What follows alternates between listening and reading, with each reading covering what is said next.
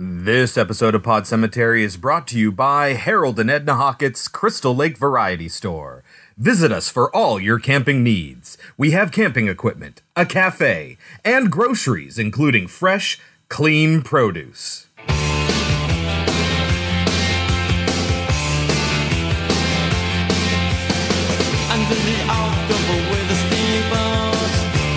Goblins and come at the grand line making a sound. The smell of death is all around.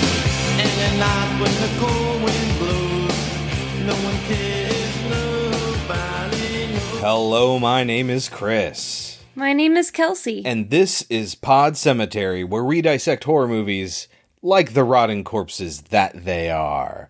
And it's Fatal Campouts Week on Pod Cemetery because, Kelsey, what is it coming up this Friday? Friday the 13th. Friday the 13th. So we're taking this as an opportunity to continue on with the Jason Voorhees franchise with Friday the 13th, part three in Roman numerals for no good reason, especially since it's 3D from 1982 and Lake Bodom from 2016, a Finnish film about murders happening at a lake. yes. Kelsey, before we get into our movies, how do we start the show? Horror trivia. Give me what you got. What is the name of the camp in the first installment of Friday the 13th? Um, is it just Camp Crystal Lake? Yes. I was like, oh my God. I didn't know if it had some sort of special name or whatever. All right, Kelsey. Richard Brooker plays Jason in Friday the 13th, Part 2. Prior to this, what was Richard Brooker's profession? This is not a sort of trick question in any way. Stuntman? No, but good guess. We we saw it. So after whenever we watch these, there are a couple of these like 6-hour documentaries on horror movie franchises that exist, and I think it's called Crystal Lake Memories, Memories. uh, is the one for the Friday the 13th series. And every time we watch a new installment, we make sure we watch that segment of the documentary. We've seen both of them like multiple times now, so this is like probably our second or third watch through every single time. And he told us what he did prior to this. He was selected because he was tall and intimidating, not because he was necessarily bulky. So they had to uh, they had to put padding in his outfit as well, which you can totally make out when you watch the film. You can see where the padding stops on his forearm, not his forearm, his uh, bicep. I do not know. He was a trapeze artist. Oh, really? Yeah. That's funny. My background is actually circus. I spent most of my life as a flying trapeze artist in the circus. Well, that brings us right into our first film, 1982's Friday the 13th, Part 3, directed by Steve Miner, written by Martin Kitrosser and Carol Watson, based on characters created by Victor Miller, Ron Kurz, and Sean S. Cunningham, who wasn't credited in the film for some reason, even though Victor Miller and Ron Kurz were. Uh, starring Dana Kimmel, Tracy Savage, and Richard Brooker. This is Steve Miner's second film only. His first film was part two. He was a production manager on the original, and they gave him the opportunity to direct the second one, and then this was his second film, part three. His next movie after this, House. The first house? Yes, uh huh. The one we like. The one we like, yes. Uh, he also did um, Soul Man. You know, the blackface movie about C. Thomas Howell pretending to be black to get a scholarship to Harvard. I do know that movie. He also directed the pilot and several season two episodes of The Wonder Years, which we've been rewatching lately. Uh, he directed Forever Young. He directed Lake Placid and Day of the Dead wow. and H2O. So we'll get to his installment in the Halloween franchise too Wow. in a couple years, I guess. Mm-hmm. Dana Kimmel, who plays Chris in the movie, is Marcy Burke from Sweet 16. And if you don't remember which character Marcy Burke was, she was the sheriff's daughter. The kick ass one, you know, he had a daughter and a son who were curious about what was going on. Mm-hmm. Yeah, so They should have been like the main the main characters, yeah, but they weren't. That was her? That's so funny. Yeah, they uh, this that film also had an ending similar to Halloween 4 which we just watched. How did it end again? So, spoilers for Sweet 16. You should go listen to our episode on that. But it turns out that the killer is really her mom, Yes.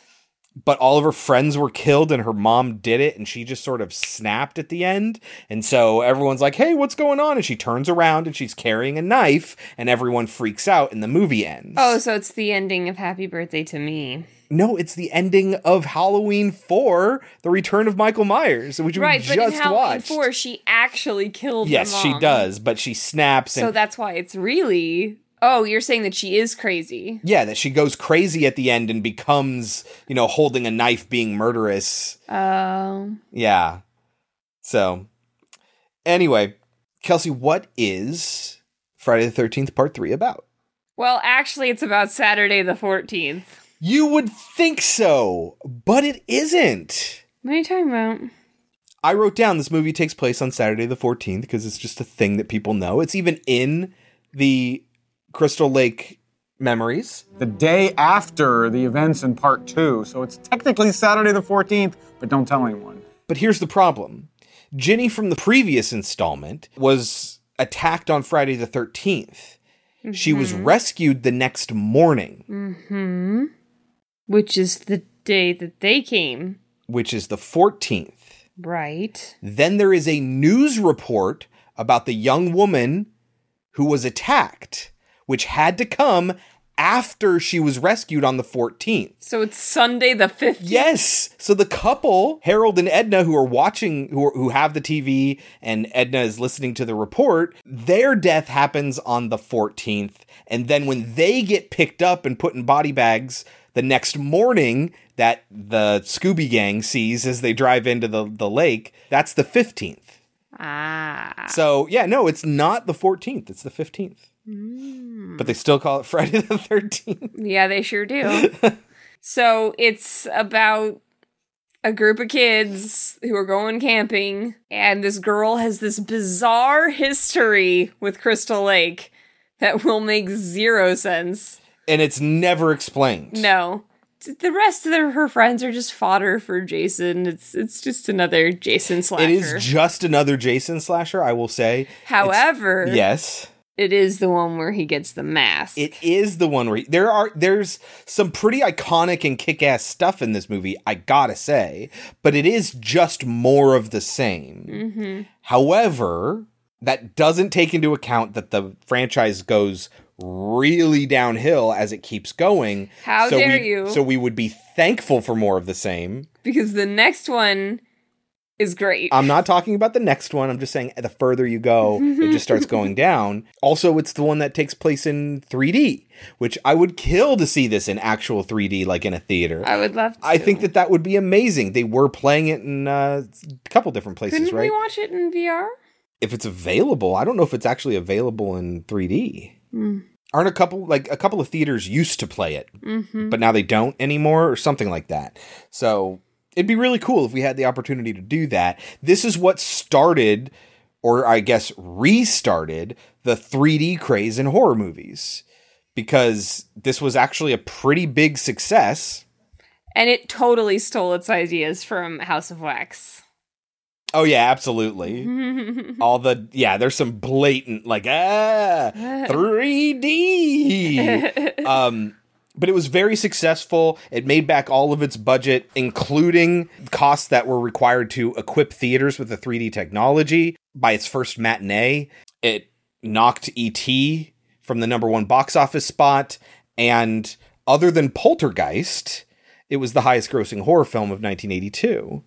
Uh, so it was actually very, very, very successful for its time and for what it was. And it restarted that sort of 3D craze with movies like Jaws 3D, Amityville 3D, other such movies like that. So if it, it also contributes that to the horror zeitgeist. And so even though it's more of the same, it's pretty important actually in a lot of ways. With that in mind, you can rent it for as little as $3 on most services or $4 on iTunes. You can buy it for $8 on Google Play or YouTube, $10 on most other services. Should people watch Friday the 13th Part 3? I think as a horror fan, you kind of have to because it's where Jason gets his mask, especially if you're an American horror fan. Like it's just it's really important to the the world of horror, I guess. But other than that, there's really no reason to. There's nothing special really about this movie. The ending is a little fun cuz it's a play on the on the first one. But then again, it is just the first one. I mean, we literally have a replica death. Yes. So, And that reference back to the first one doesn't make any sense. And I'll explain why when we get there. I would say yes. If you're interested in, I mean, you would have already seen the first two. And so you know if you want to keep watching. Um, so and you gotta get to four. because it has, what's his face in it? Because it's great. Okay. Remember in the second one where she fooled him into thinking she was his mom? Well, what if a person could fool him into thinking that they're him? That's in four, right? yes, and Okay. it's amazing. But anyway, yeah, yeah, I think you have. By the way, you just spoiled the ending. Oh, come on. Whatever. But yeah, you've seen the first and the second one, in which case you should have an idea of whether or not you want to see more of that. If you do, you should see this. It's more of that. If you haven't seen one or two, what are you doing here right now? Go watch those 1st You know, like we have episodes on those as well. uh, but you could take our advice or leave it. When we get back, we will talk about 1982's Friday the 13th, Part 3. Friday the 13th, Part 3 in Super 3D. The all new process that puts you in the picture. Whether you want to be there or not. It will scare you. Count on it. Friday the 13th, Part 3 in Super 3D. Rated R. Now playing in Sacramento. Check newspapers for theaters and showtime. All right, Kelsey, get us started. How does part three begin? We we get to relive the ending of the last film, Why? Why? in case you forgot. But I wonder, like, if you didn't see the last movie, do you think that somebody who did not see part two would be less confused seeing this opening or more confused? Remember, all they get is her seeing a head in a sweater, putting it on, and then shouting at Jason to listen to mommy. I guess what you're saying is right, but as as a viewer, I appreciated it. I was like, "Oh, cool! I'm being reminded of what happened." Like, what's the point? It doesn't contribute to the end at all. it just helped me remember where it went. Okay. I liked it. It yeah, you basically get like the last five minutes or so of the previous film. Plus, you get to see Jason. Mother is talking to you, and that's a lot of fun. It is a lot of fun. So they managed to get Mama Voorhees. yeah tw- uh, th- for a third time. Yes. because they got her for the last one just to give some lines in front of a black screen. It's all she had to do. She's like, "Fuck it, why not?" and and she did it. Uh, they were gonna have the head's eyes open up. We talked about in the last episode, but they end up cutting like the frame before that happens, and we get all of that just all over again. And then what happens, Kelsey? We are attacked by the 3D credits. Attacked by the 3D credits. yes, uh, I tried to get all the 3D stuff. I probably didn't get everything, but I got a lot of no, it. there's tons of stuff. Oh, and we're also attacked by the terrible music. Kelsey says terrible, but apparently it was very popular. It was the disco themed Friday the 13th, yes. In like what, 1983? 1982. Yeah. 1982. Okay, I guess. I guess disco was still kind of around. It existed. It's not like they, there was a moratorium on it or anything. I wrote down, ah, I'm being attacked by the credits. There's a stick that comes out at the audience.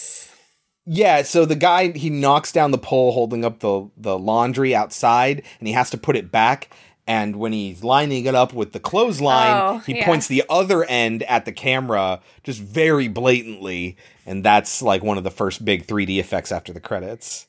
And apparently that was really difficult to do with the way the 3D camera worked. They said that it was really hard to make sure that every single thing went directly into the camera, which I found fascinating because Well, like when you're throwing things at it, that's hard. right, but they full on wanted to do they wanted to do the paddle ball, which they did, Which they in, did in House of Wax, House of yeah, Wax. uh-huh. But that they but they said that they couldn't get it to go directly into the camera. So I'm Well, he said the same thing that happened with that. Yeah, it kind of goes off to the side. To get it to go right towards the camera would be very difficult. But so I'm curious as to how they did it for House of Wax. Well, that guy's a fucking professional. Like it's what he did, and uh, I mean, you saw the performance that he put on. And if you watch, that doesn't go straight towards the camera every time either. He hits it a couple of times, and then he's like, landed in the popcorn" or whatever it is in House of Wax. So you know. He had a couple of tries to do that, but every previous try was it was going off to the side. So yeah, we meet this woman and her husband Harold, and her husband Harold is just this total slob doofus who runs mm-hmm. the general store, and she is this nagging housewife. But Jason is watching, and the weird thing about Jason in this movie, not that like oh he's waiting for a good time to kill.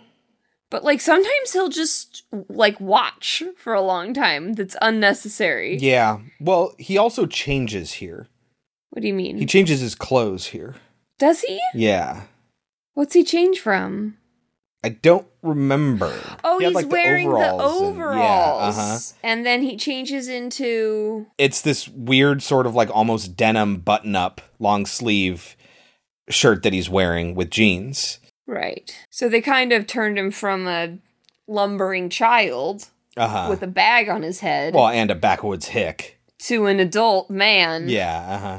but with a much more deformed. I don't know, much more Nah, I wouldn't say much more. But still, I just feel like there's a lot of times where I guess maybe they're trying to build tension. But it feels like Jason's just kind of hanging out, Yeah. watch- watching people a lot. We stick with Harold and Edna for a while. mm-hmm. just watching them almost sort of get killed. Ah, there's a snake because he finds his rabbit out in the store that they have, their convenience store. He brings it into the barn where the cage is, finds that the cage is full of dead rabbits, and is like, oh man, who would do this? And you think, oh my god, did Jason just kill some rabbits? And then, nope, there's a snake inside that cage, and it just comes rah, right out at him. and it holds just a little too long, so you see the snake spring and stop there for a couple of frames. Yep, yep. We also see a rat crawl out at the audience, Yep.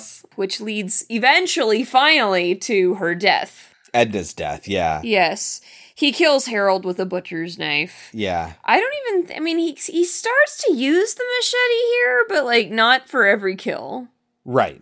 I mean, kind of like Michael Myers, where he has the butcher knife. Like, that's his iconic thing, but he doesn't use it for everything. That's true. That's true.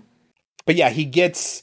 Uh, he gets him like in the back or the chest or something like that with a butcher knife, and he kills Edna with uh, her knitting needle. Which, when she went outside, she comes back and she's like, "Where's that other needle?" So Jason, I guess, tiptoed inside, giggled a little bit to himself, and then stole her knitting needle, only to kill her with it later by jamming it through the back of her head, and it comes out her mouth towards the camera. Yeah, let's remember that this level of theatricality is going to be the same Jason who decides to kill a woman by picking her up in her sleeping bag and, And thrusting yeah. her at a tree. Uh-huh.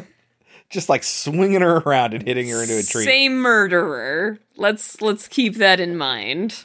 We we are also attacked by a baseball bat from a kid playing baseball in the street. Yep. And we get to meet our big group of kids. Now, there is no way I am going to remember all of their names. Okay, let's try it. Are you at what? You want what you want me I, to I want to know what your thoughts are.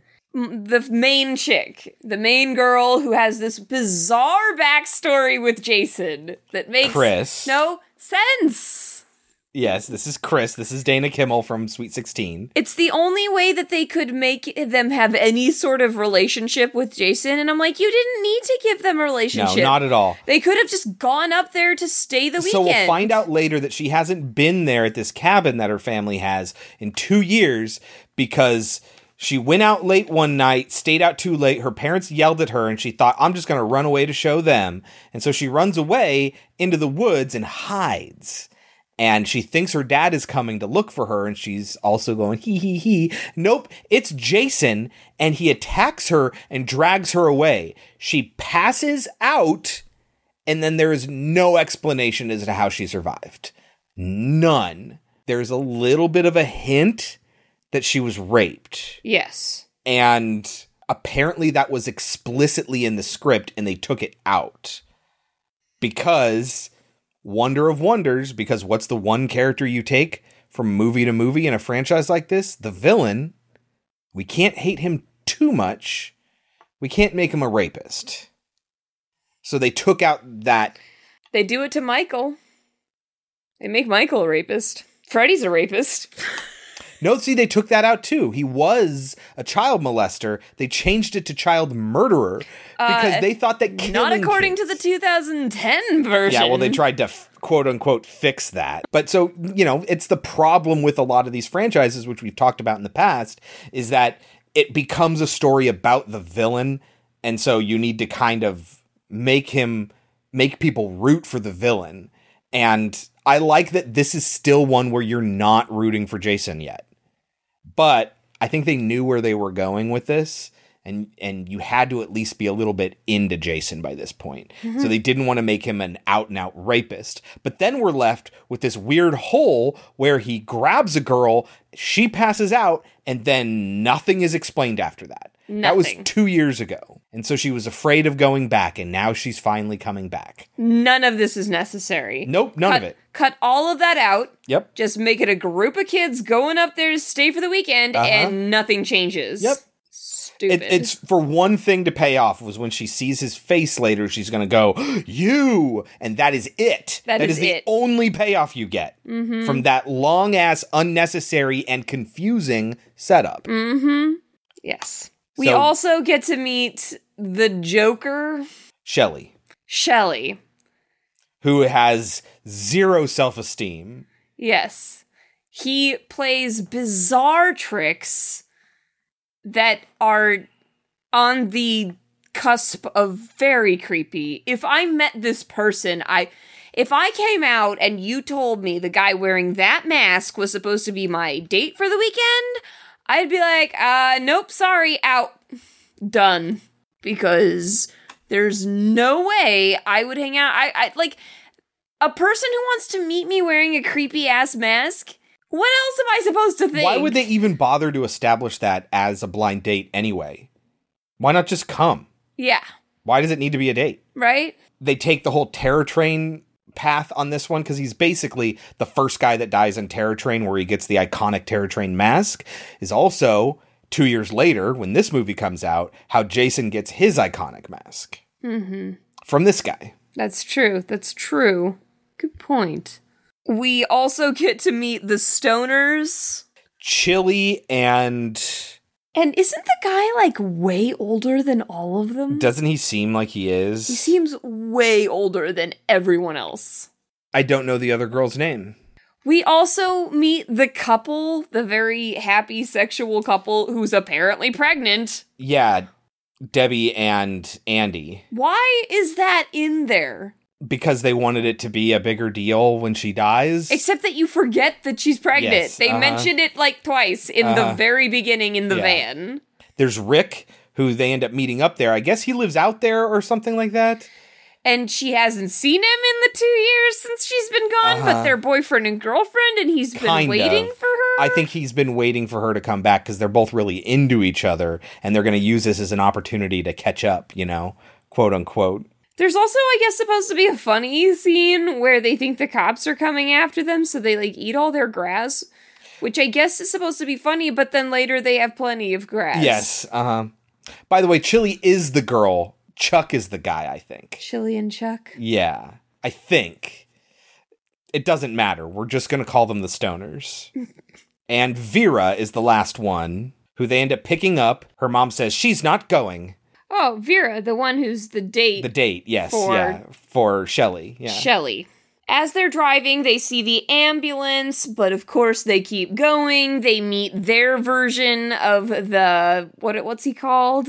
the Herald. The one that you're doomed. Yeah, the Herald. doomed. H E R A L D. Harold, not H A R O L D, like that's his name. But what do they call him in the in Cabin in the Woods? Isn't he called the, The? Harbinger. The Harbinger, that's it. the Harbinger. You're right. I'm thinking I'm thinking of the Silver Surfer, who is Galactus's herald. He goes to the planets ahead of time saying, Galactus is coming. Get your shit together. Okay. That's what I was thinking. Not Harold, but harbinger. the Harbinger. Yeah. And he will like thrust an an eye out at the audience, but it doesn't look like an eye. Yeah, it's very obvious. I would have rather that they had gone with a prop eye. It's obvious that they bought a real eye from an animal of some sort. And then they wiggle it in front of the camera, and it's like, well, now I know it's not a human's, right? But I guess just by nature of it being real and gross and it being in your face because it's 3D, that they just didn't fucking bother. But of course, they they keep going and they go they even go over a rickety bridge, Uh huh. which will come back in. It into will come play. back. Everybody's having fun. Oh, they're skinny dipping. Shelly's too embarrassed to go.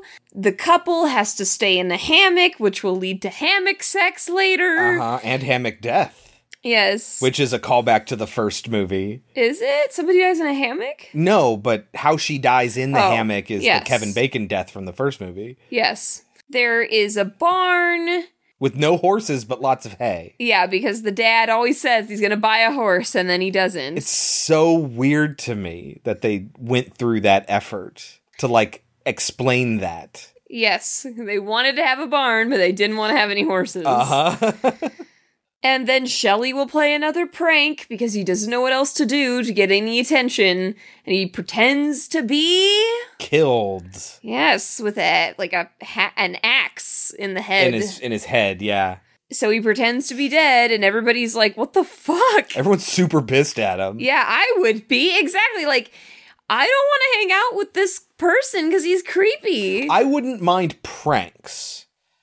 The problem is is I did something that was believable that distressed you and now I'm laughing at you for you believing it. Like would you rather if I found you dead that I not be upset? Like what's the joke here? exactly. It's just fucking with people. It's just harming people emotionally. Like not cool, dude. Do so, do other pranks. mm-hmm. Something somebody will laugh at.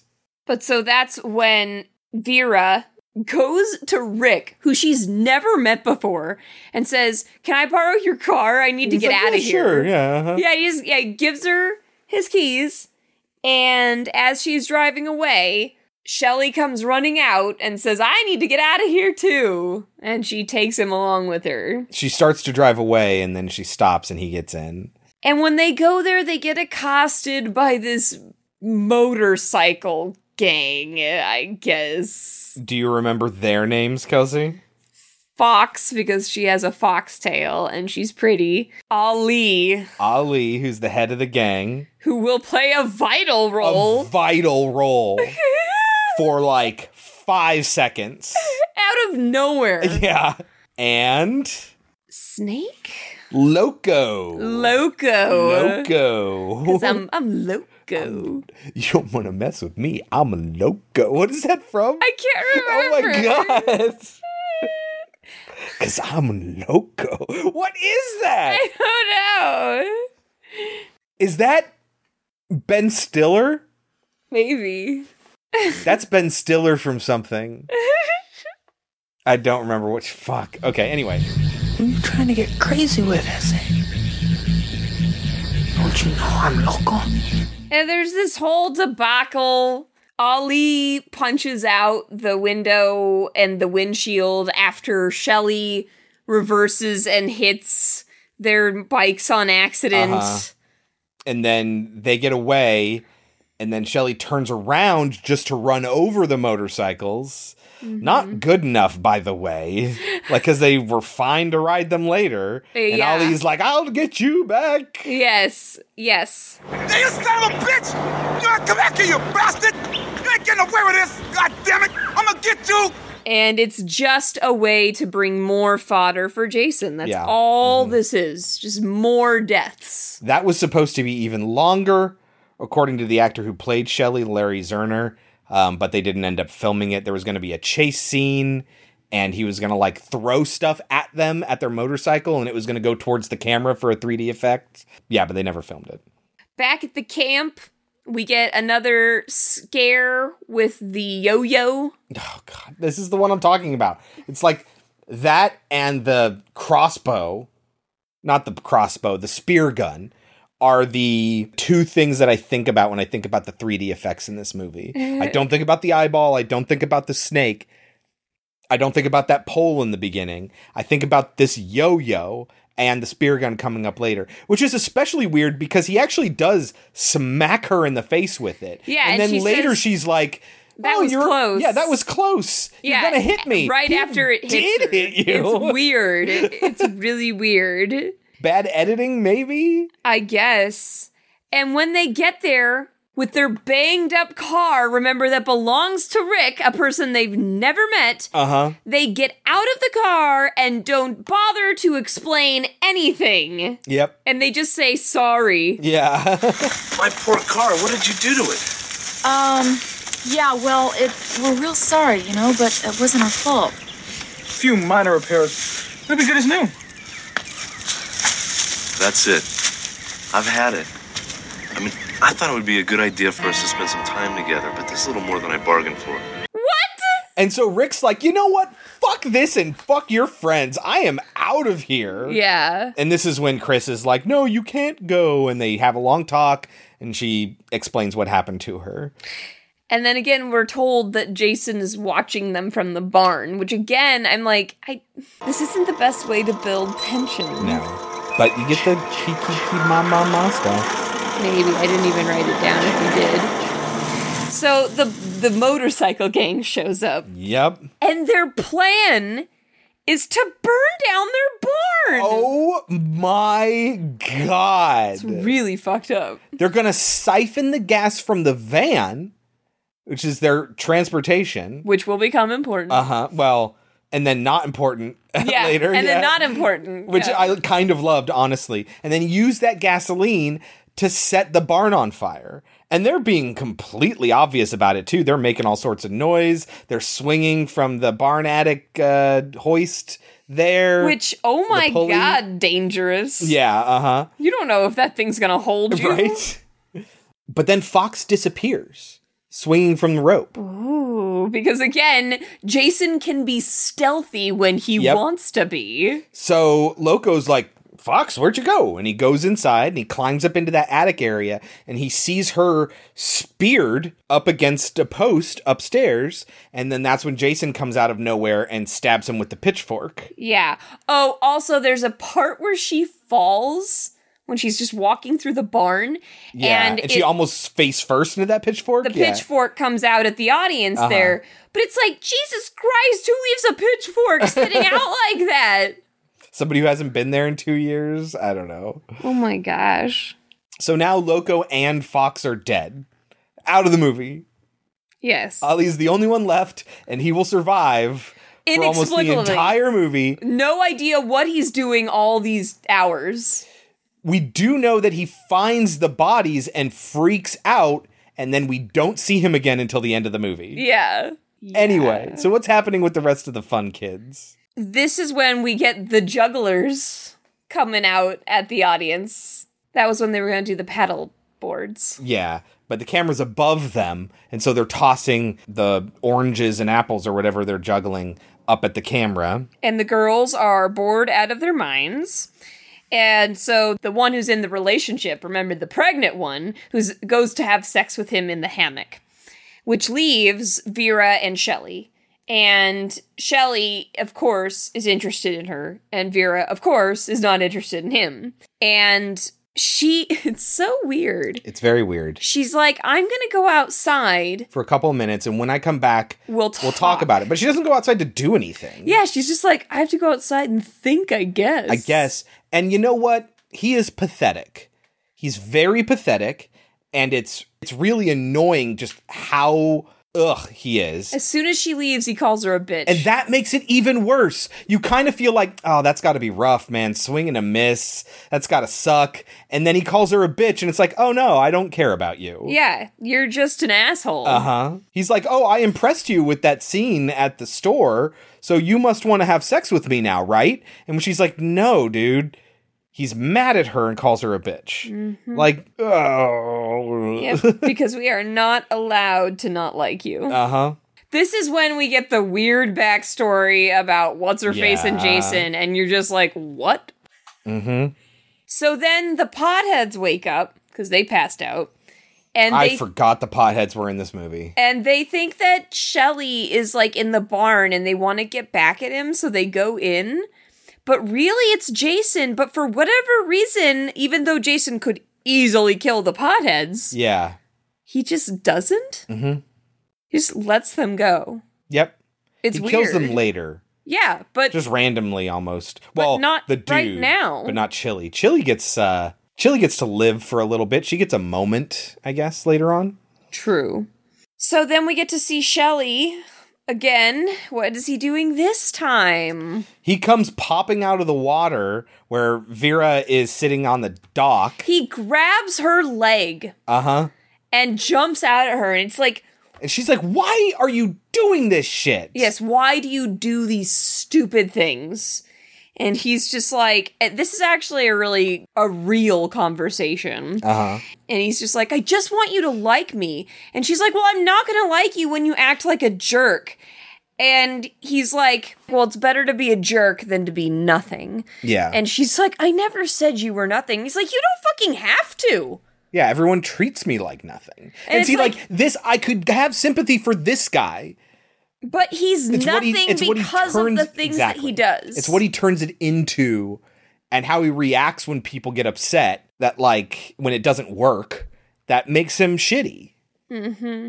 So she has his wallet because when they were in the convenience store, she needed money, which is what led to the bullies going after them because she dropped the wallet. And she drops the wallet here. I never put those two together. she drops the wallet at the convenience store, which gets them in trouble with She Fox. has a wallet handling problem. Yes, she does. and then she drops the wallet into the lake, which is super well, fucked. it's kind of this sweet moment where she sees the picture of like him and his mom and dad or whatever. and then she just drops it into Uh-huh. the lake. Not on purpose. Destroyed that picture. not on purpose and she freaks out and so she she goes to the shore off the dock to the shore and kind of what wades in so she can get it and this is where Shelly has walked away and then all of a sudden this dude comes out wearing a hockey mask and carrying the spear gun that Shelly had and this is the first time we get to see Jason in the hockey mask. And he comes lumbering out and he comes walking down the dock and she's like, "Come on, Shelly. Listen, I dropped your wallet. I'm really sorry, but that's why I'm here standing knee deep in the water because I had to fish it out. I'm really sorry, but here you go." And then he holds the spear gun up. which is when you run. And she even says that's not funny, but it's like, why wouldn't you run? Even if you think it's a joke. Like, Well, what if because- he made a mistake? Right. Fair enough. But at this point, there's been enough of these bad pranks that she's fairly confident that it's him. And then he fires and it comes right at the camera and then it goes right into her eye. And now Vera's dead, which sucks because, you know, you like Vera, I think. For the most part, Yeah, sure. she's fine. Mm-hmm. So now Vera's dead. And we don't see what happens to Shelly. I never would have guessed that was the actual actress in her death scene. I totally thought that was a mannequin. Oh, well, because they had to put the makeup over her eye to put the, the spear in it. This is when we get, of course, the shower scene that was, of course, necessary. We haven't mentioned that the boyfriend of the pregnant girl can walk on his hands. Well, he was also the one that was juggling with Shelly earlier. He's very acrobatic. So he's going downstairs to get a beer. That's Andy, while Debbie goes to take a shower. And he gets a brutal death. Yeah, he gets split halfway in half. So he's walking on his hands, and Jason takes the machete and right in the groin, halfway down his body. And he gets ripped apart and folded in half to be found later. Mm, It's crazy. They do it over the the glass bottom, and that's kind of cool. Oh yeah, so you so the camera is underneath Andy when this happens. yeah, it's a cool effect. and he just kind of crumples as soon as he gets hit. When the girl gets out of the shower She dabs herself a little bit on the chest with the towel and then just walks out. and puts a it puts a fucking robe on. Yeah. And now that robe is soaked. Yeah, it's it's very strange Then she lays in the hammock. to look at a Fangoria magazine. Yeah, Fangoria. That has an article about uh, Tom, Tom Savini. Savini, yeah. uh-huh. And then And she gets blood dripped on her, and she's like, "What's this?" The same thing that happens to everyone. It falls on the thing that she's reading, and then she's like, "Huh?" And she touches it, and then she looks at it and goes, "Is this blood or whatever?" I'm sorry, but if anything, liquid, solid, or otherwise, falls on the thing I'm reading, I'm going to move slightly and look up immediately. I'm not going to look at it on the page and wonder what it is. I'm going to wonder where it came from. agreed, agreed. But she takes a while to look at the blood and then looks up and sees that her boyfriend has been shoved up into the ceiling there. And she freaks out. And just as she's freaking out, she gets a knife or something through her back and comes out her front, just like Kevin Bacon in the first movie. Yes, exact same death. So where does he kill? I'm guessing is I'm guessing this is Chuck. Where does he kill Chuck, the stoner? Well, first we get popcorn at the audience. Yeah, popcorn pops at the audience. That's right. I think Chuck goes outside to check on something, and I think he probably just dies there because the next thing I have written down is Chili seeing Shelly. Yes. So she finds Shelly, and that's how we know what happened to Shelly. Shelly walks in and He collapses and he's got his throat slit, and she doesn't believe him. And she's like, "Come on, Shelly, stop Boy it! I don't believe wolf. you." Yeah, exactly. boy who cried wolf. Until she gets close and realizes that, oh my god, no, he really is dead. Oh, okay, yeah. Chuck goes into the barn, turns on the lights. This is like the best, like, scary shot, I'd say, is when he's walking into the barn and it's dead, it's all dark, and he doesn't have any idea, turns on the light and he goes, That's better. And Jason's just standing in the back. Yeah, uh-huh. Like, that's the best scary shot yeah, in this film. it's pretty good. Like I say, there are really good classic, iconic. I I would say should be iconic like moments in this movie, which is why I think it is definitely worth watching. So Chili finds Shelly. She freaks out. She finds Andy and Debbie. Chris and Rick are somewhere else still, right? Uh, they're just walking, doing their own thing. We get a hot poker at the audience. I don't remember if it's her that has it or if it's Jason. Oh, it's He- Jason. yeah, 'cause he that's what kills, her with, it. this. He kills her with this, but not before she drops a bookcase on him. And you say, you said, oh, come on, like that's going to stop him, just like Michael Myers, you know. But Richard Brooker, the guy who played Jason, commented that that really hurt. Right, but he's supposed to be this big. wearing padding. Dude's wearing padding, and the books fall on him, and that's like the thing he thinks about when he thinks about stunts that hurt was the books falling on him. It's enough to at least stop him, slow him down. So she's like running through the house and she's about to run outside, and the wind like bursts open the door, which scares her. So she then ends up running straight into Jason. Yep. It's kind of ridiculous. And that's where she gets killed with the hot poker. Yes. Oh, she killed Chuck by uh, taking out the power with him. Yeah. Just He like in, throws him into the fuse box. just like in Halloween 4. yes, except on a grander scale in Halloween Four. Yeah. Throwing you on electricity. Uh-huh. Uh, so now it's just Chris and Rick, and that is it. And they go back, and there are no lights, and nobody is responding, and the place seems trashed. Yeah, like the popcorn's burning. All the books are downstairs now after being thrown off the edge. And Rick angrily walks outside, and Chris, is that her name? Yeah. Is just like, Rick, come back. What happened? But too late. Oh, it's this great moment where she gets up the courage to go outside. And just around the corner that we can see, Jason has Rick and is covering his mouth and is holding him tight so he can't struggle. And as she goes back in, he grabs him by both sides of the head and squeezes until his eye pops out at the camera. Yes. 3D, which is great. Another iconic moment. Yes, absolutely. This is when Chris will find blood soaked clothes in the flooding bathtub. Yeah. It's We haven't- weird. Like, Jason set all this stuff up. Yeah, to scare her. Uh huh. But I haven't mentioned that there's a lot of women screaming names. Shelly. Andy. Andy. Andy. Andy. Andy! Debbie! Shirley's Rick.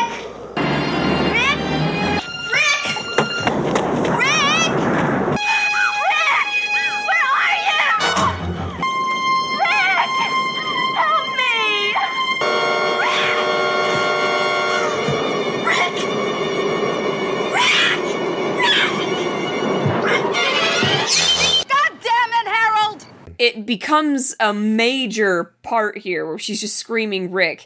And in fact, in the Crystal Memories thing, they mention that they picked Rick over Derek because it's easier to yell, uh-huh. because she has to yell it so many uh-huh. times. But again, this is not just her in this moment. This happens throughout the film. Women will scream the men's names for various reasons. She finds the gang member strung up. The wind, of course, opens up all the doors and windows because where would a horror movie be without that? Mm-hmm. Dead Rick is thrown at her through the window. Uh huh. That's great. She hides in a closet just like in in Halloween. Yep. but she gives herself away because her friend is ha- is has put in there so she screams and then it's kind of cool she gets herself to get all courageous and takes the knife out of her friend Uh huh. to stab at Jason but then she just leaves it in him and Yeah, then he she- throws at her She slices at like his arm or something, stabs it into his leg, and then runs away. She ends up going to the van, which, if you remember, has been siphoned of gas. It starts, first- but not before she has a keys keys moment. yes she has a keys keys Keys. Keys.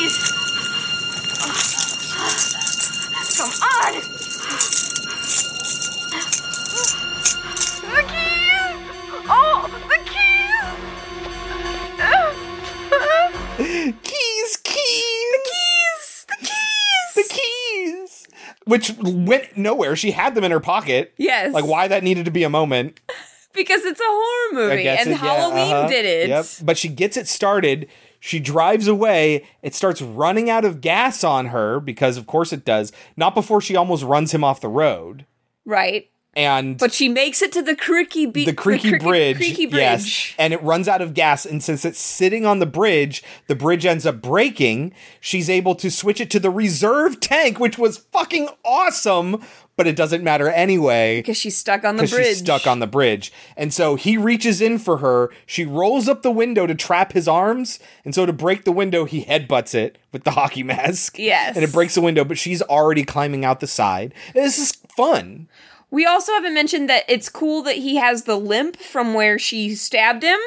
But, but, There's nothing wrong with his shoulder where he definitely should have been we sliced. saw at the beginning of this movie, Mm-hmm. he got a machete lodged in his shoulder all the way in. mm-hmm. Nothing, no problem. But he is limping now. so Runs into the barn. runs into the barn. she is hiding in the rafters, which I Uh-huh. did not see coming. And the actress actually did that, was holding on up there by herself. That's very cool. Yeah. But I Ends don't up know how she dropping got up down on there. him. Because the ladder that goes up to the top. Or climbs up Hmm, one of the posts or whatever. And she jumps on top of him, which is a bold Yeah, move. knocks him down. They end up fighting more and more. She hangs him. She does. And this is the great moment. So she Is it the great moment? No, it's totally cool. I'm sorry. It's awesome. It's not a great they're moment. they're upstairs. She ends up getting the rope around his neck and pushing him out the front, and he just drops. And supposedly his neck snaps. He drops out and he's just hanging out there. She gets brave enough to open the barn doors, and he's right there.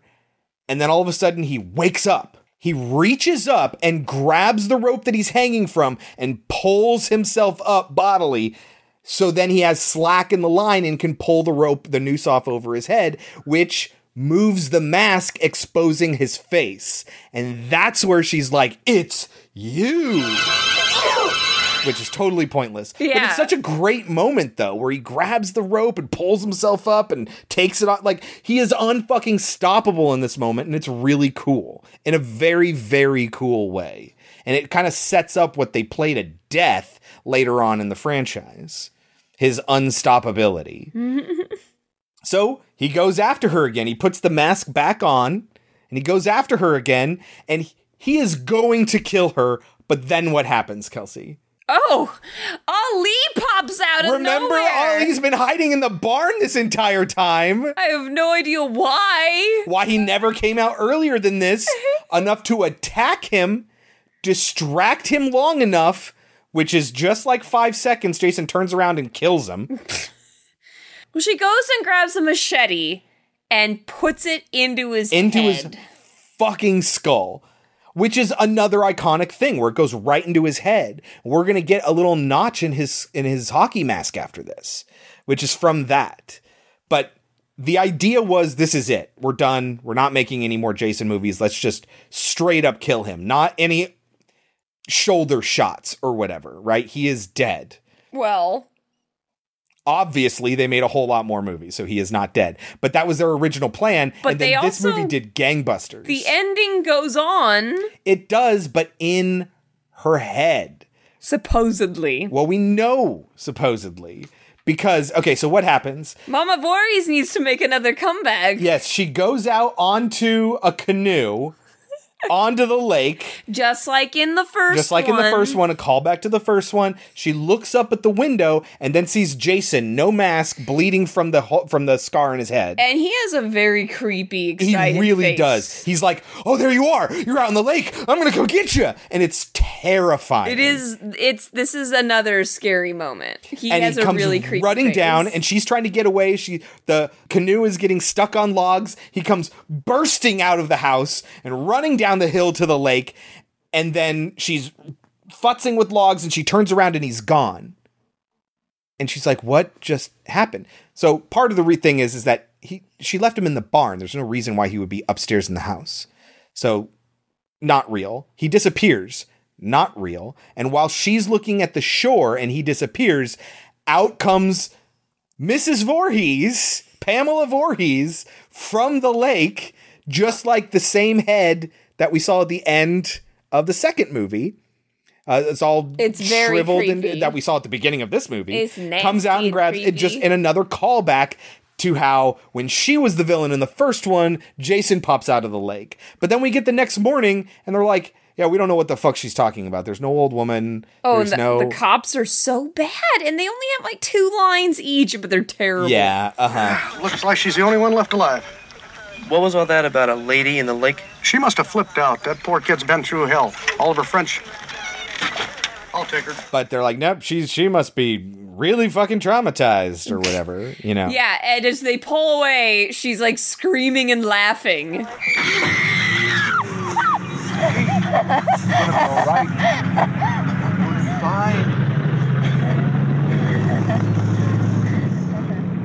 So, like we said, it's nothing really new. It's more of the same. There's some great moments, in my opinion. We get the hockey mask, which is fantastic. Yeah, I mean, I think if you're invested up to this point, you should have seen this movie, in my opinion. It's good. I liked it. I really enjoyed it. It's a lot of fun. It certainly ain't perfect. No. It has a lot of problems, and it's not going to get a crazy high score from me. But I really enjoyed it. What do you think it has on Rotten Tomatoes? Maybe a 64? Try an 11%. What? Jason may solidify his iconic wardrobe in this entry, but Friday the 13th Part 3 lacks any other distinguishing features, relying on a tired formula of stab and repeat. But again, like I said before, we'll all be thankful for more of the same once the franchise starts getting really weird. Mm-hmm. How crazy. A Metacritic 11. of 30. So Wow. the oh. Metacritic, not the Metacritic, the Rotten Tomatoes of the previous entries were 63 and 34, and now it's 11. We gave the first one 77 and 75, respectively, Kelsey than me. And then part two, 69 and 65, respectively. If you're curious about the remake, it got a 25 Rotten Tomatoes. You gave it a 71, I gave it a 60. I seem to remember liking it better than 60, but I think it's because it falls apart later and the intro is really the best part. But anyway, obviously 11% is underrated. Yes. What would you give it? Well, now I feel like I was way overrating it. Jesus. I was going to give it a 70. That would be higher than you gave part two, one by one point. I'm sure I had my reasons. I this one is a lot of there are a lot of fun moments with the 3D and he does get his iconic mask and I guess that's it. I don't know. There's like two good scary moments. Uh I love how unashamedly it's just peddling the 3D effects. That's really fun to me. Mhm. I love that. That's a good thing in my estimation in a B horror movie, you know, which I kind of see that it is at this point, you know? Mhm. So I think it should get credit for that. Yeah, I guess it's mainly cuz it's it's really important. Yeah. There's just there it's horror iconography within the American zeitgeist and that's important to me, so Yeah. I'll give it a 69. 69, dudes! But yeah, keep an eye out for the next Friday the 13th. Uh, if we remember it, we will do the next installment, one of Kelsey's favorites. finally. we should have been there now. Yeah, we, missed actually- one earlier this year. There was there another Friday the 13th. But yeah, other things going on. Mhm. Um, I think there is there is one next year, right? There is one next year. It's in August. Okay. So keep an eye out for that when we do part four. What is that one called? It's like the final something or final other. chapter? The final chapter. It certainly wasn't. It was not. Ugh. Okay. Anyway, before we get into our next movie, Kelsey, horror trivia. What actress plays Claire Spencer in the movie What Lies Beneath? Michelle Pfeiffer. All right, Kelsey, this one actually relates to the movie we just saw. And it's going to explain why there's a problem with Pamela Voorhees jumping out of the lake at the end.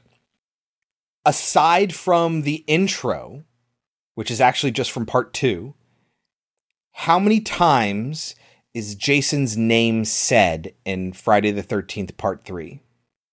Is it not said at all? None. It said none times. Because none of them know who None of he them know who is. he is, which is why she should have no idea who Pamela Voorhees even is and would have no reason to be scared by her. At least in the first movie, What's Her Face knew the story of Jason. Yes. This chick doesn't know the story, No. has no idea who Pamela Voorhees is. No. So why would that psychological scare happen at the end? Doesn't make any sense. Unless she really was there. But we know she wasn't. this girl was found fine, unattacked, undragged to the bottom of the ocean, just like the end of the first movie. Yeah, and that brought Jason. Yeah, That and created Jason. yeah, but we know Jason wasn't hiding in the lake. That appearance of Jason was not really him. She survived. She was not dragged into the fucking lake. It was just a hallucination, just like Chris has here, but she would have no basis for having that hallucination. Anyways, nobody says Jason's name aside from the clip from the beginning. Jason, mother is talking to you. so good. It is. All right, Kelsey, that brings us to our next movie where people die at a lake called Lake Bodom from 2016. Oh no. I have to say these names.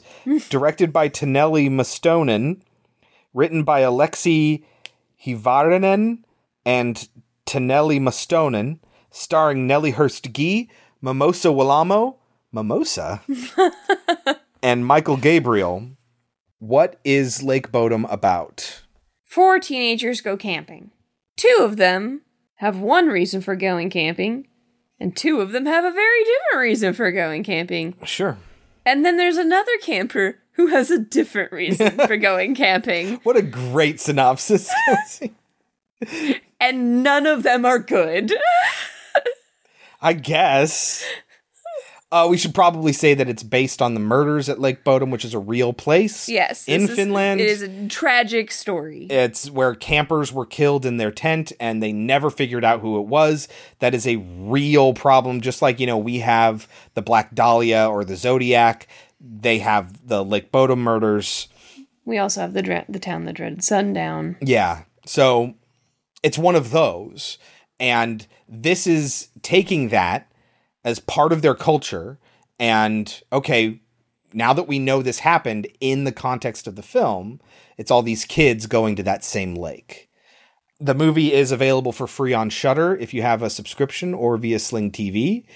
Uh, you can rent it for four dollars on iTunes or buy it for seven on iTunes or Amazon.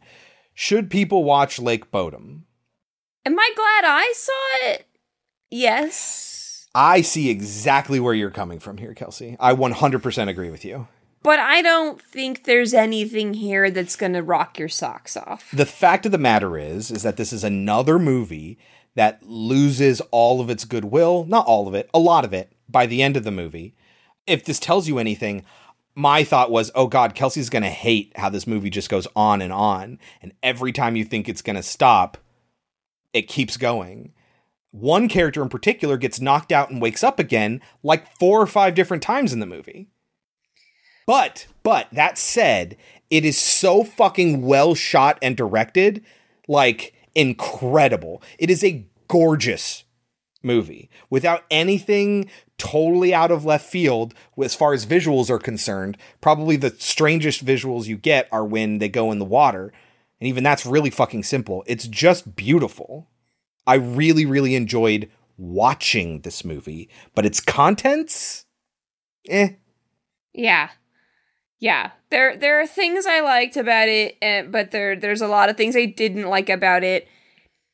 And it's funny because it I like that it tried things, Yes. but at the same time none of it is unique. Yes. We've seen it all before, but they weaved it together differently. And, and it's it's one of those things where you don't like any character Yeah. You don't like anybody. except it kind of like like they're anyway, we'll get to it. We'll get to it. If you can watch it for free, I would say sure. I guess. See it? I don't know what you're going to try to say. None of these people are good except maybe the blonde. But I'm sorry if you don't think he was probably going to kill everybody eventually. You're yeah. that that thing is never explained. I was thinking more Elias. Oh, I'm sorry. Is it okay to stare at girls when they're naked and don't know that you're there? And then to make a joke about it, especially after you hooked up with your fr- with her friend? They didn't hook up. Supposedly. Certainly seemed like they did. Right, but there's a lot of things that seemed a certain way to turn out not to be that way. You are correct because this movie wanted to do a lot of twists, which I appreciated. Yes, but I mean the thing that you're supposed to hate him for, he didn't fucking do. It's like I'm talking to a student. I appreciate the effort.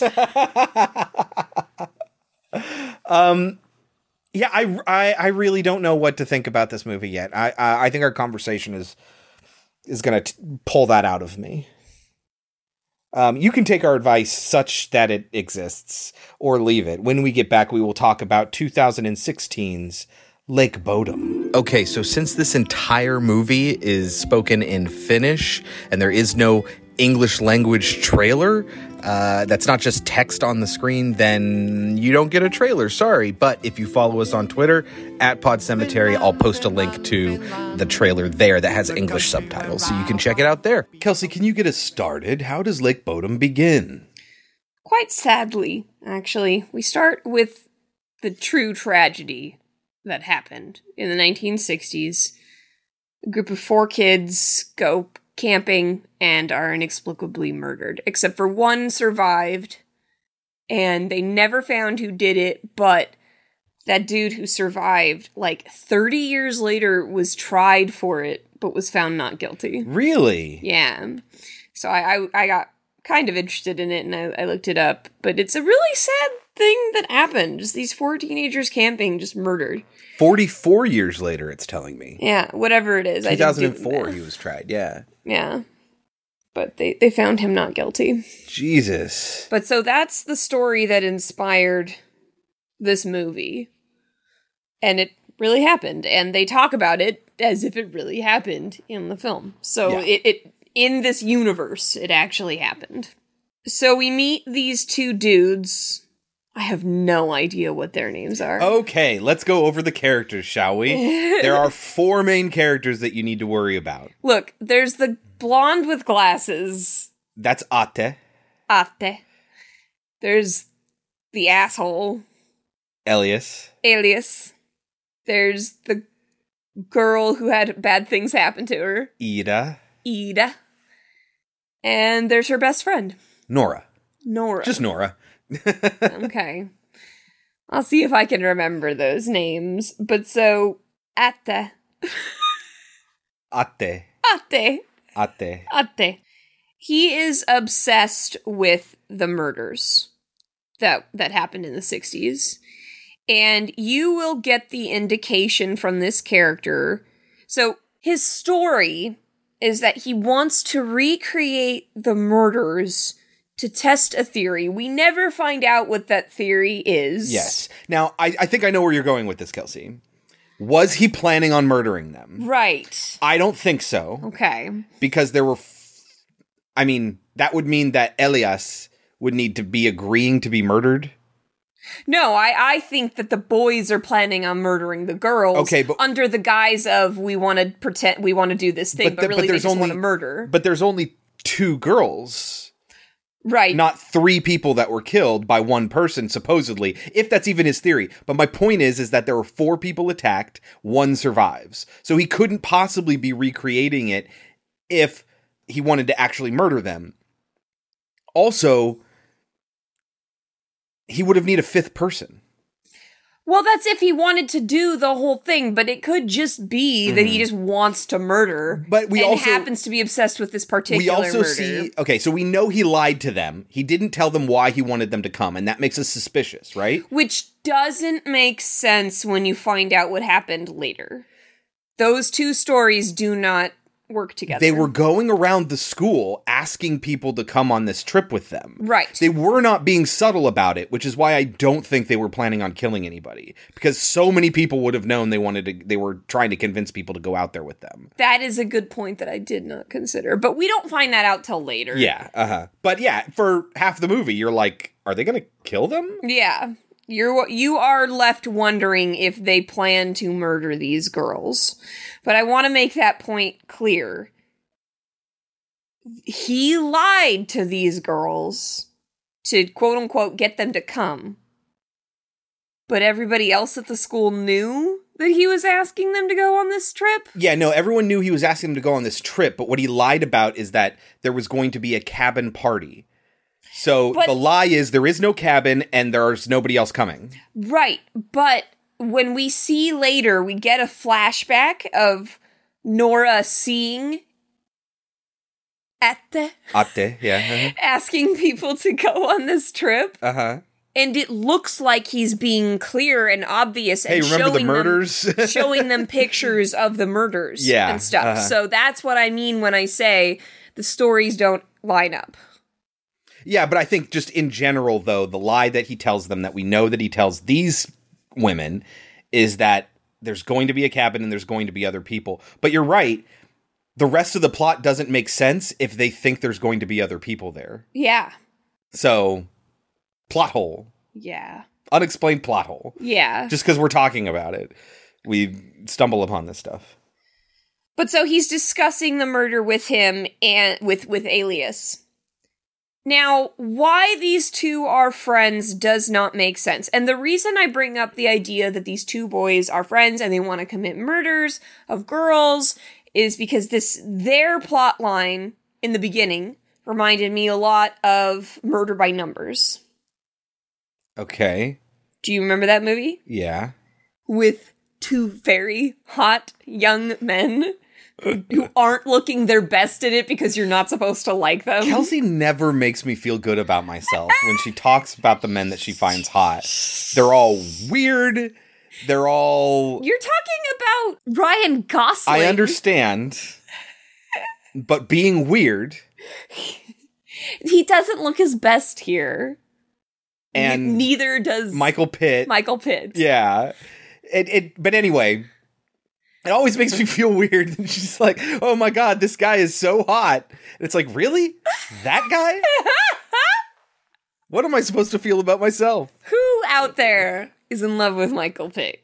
Come on. Come on. Tweet at us. I feel that he's always maintained this sort of like below the radar level and the closest he got to being like famous was when he was on Dawson's Creek. no i was gonna say empire not empire but um you know the one with nucky uh about Oh, Boardwalk Empire. boardwalk empire yeah uh-huh Don't forget he was also on Hannibal. he was he was he was but then he like had makeup on for a lot of it Yeah, right? he did. uh-huh. He yeah, he's always kind of kept just under the radar, but that's actually why he quit Dawson's Creek because he didn't like getting famous he didn't like the idea like he didn't enjoy getting fan letters and stuff like he didn't enjoy that If you want to hear us talk more about Michael Pitt, who has nothing to do with this movie, you can listen to our Funny Games episode. yeah nobody wants to listen to that episode which is weird because a lot of people love those movies I don't know. I think a lot of people don't know what they are, or if they do, might be a little bit turned off by how weird they are. anyway Yes.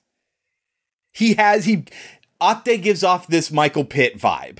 and alias gives off the ryan gosling vibe The cooler, like he has tattoos. He's the one who's listening to the rap music in the car. Like, he's the cool guy. He's wearing So- the cool jacket. I'm very curious as to why these two are friends because we when we see them alone, they do seem like they're friends.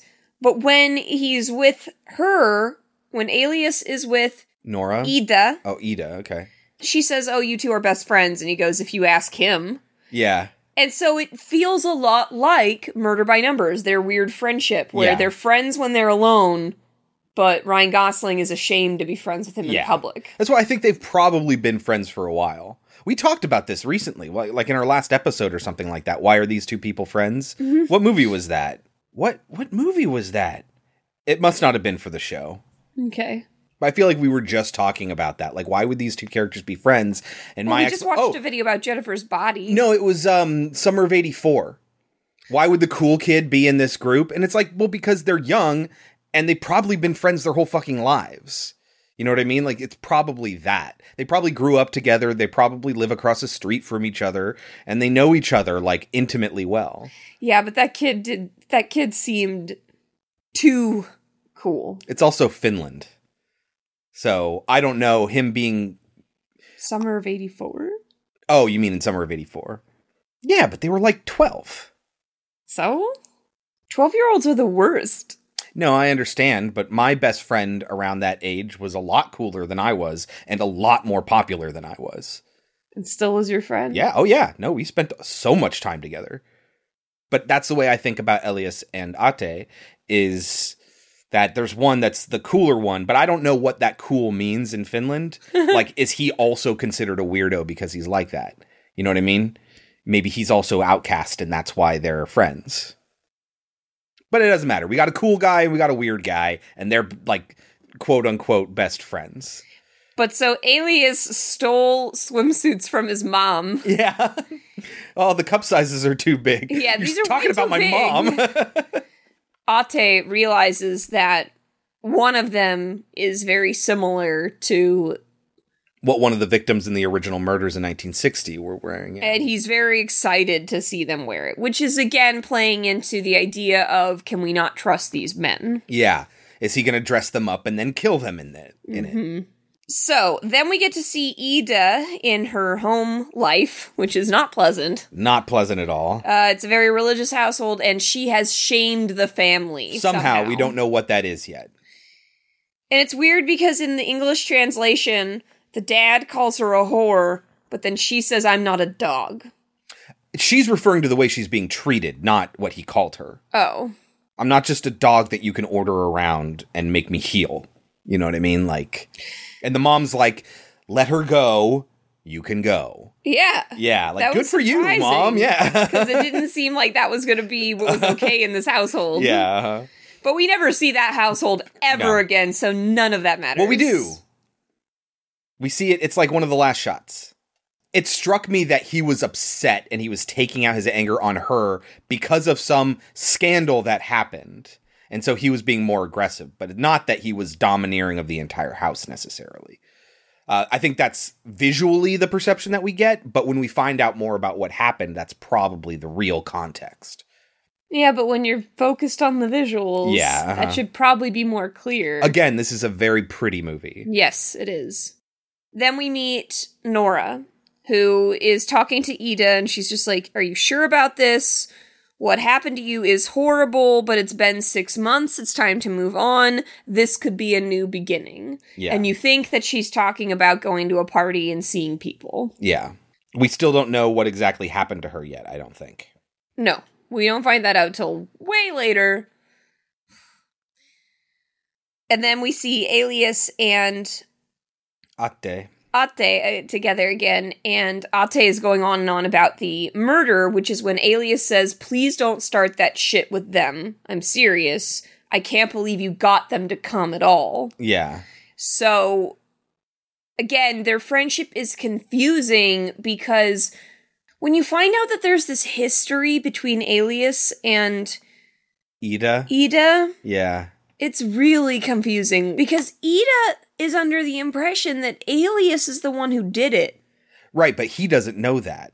Okay, so Ida just fully believed everything that Nora told her without any proof. Yes. Okay. Well, because we know there's no proof because the thing itself never happened. I understand that part of it, but later Ida will be like, you shouldn't brag so much. But also, like, they had like a flirtation, but she didn't know that he liked her. Well, it they're, was they're confusing. kids. They're kids, Kelsey. Come on. Remember what were we talking? We were watching a holiday, a trailer for holiday, and we like it went on forever. and as we're watching this trailer, it's like, oh my god, are these high school kids? Yeah. The whole like, I like him. I like like him, but I don't know if he like likes me. Yeah, It's just like And Jesus. it's like he obviously likes you. Yeah, but does he like like me? And it's Are like, you twelve? right? Yikes. So I'm not surprised that there's this sort of, you know, thing going on. Well, whatever. They end up picking up the girls and they are having a provocative conversation inside the car. about the nature of men and women. Ida makes a good point because what Elias is saying is that men want sex, women want love, so men should be given a pass, basically, when it comes to like having affairs and stuff like that, because what they're looking for is sex, and women want love, so if you give us sex, we give you love, everyone should be happy. Ida's point is like, she's like, well, I don't think that's how women are at all. And he says, you want sex? Like, is that what you want? And she responds with, don't you want love? Mm-hmm. Yeah, so. and that shuts Alias yeah. up. Which we'll find out later, there's a reason why that shuts him up. yeah. As soon as they get there, the jig is up. Like, it's just like there's no cabin, there's no Uh-huh. one else here. It's very obvious that you lied.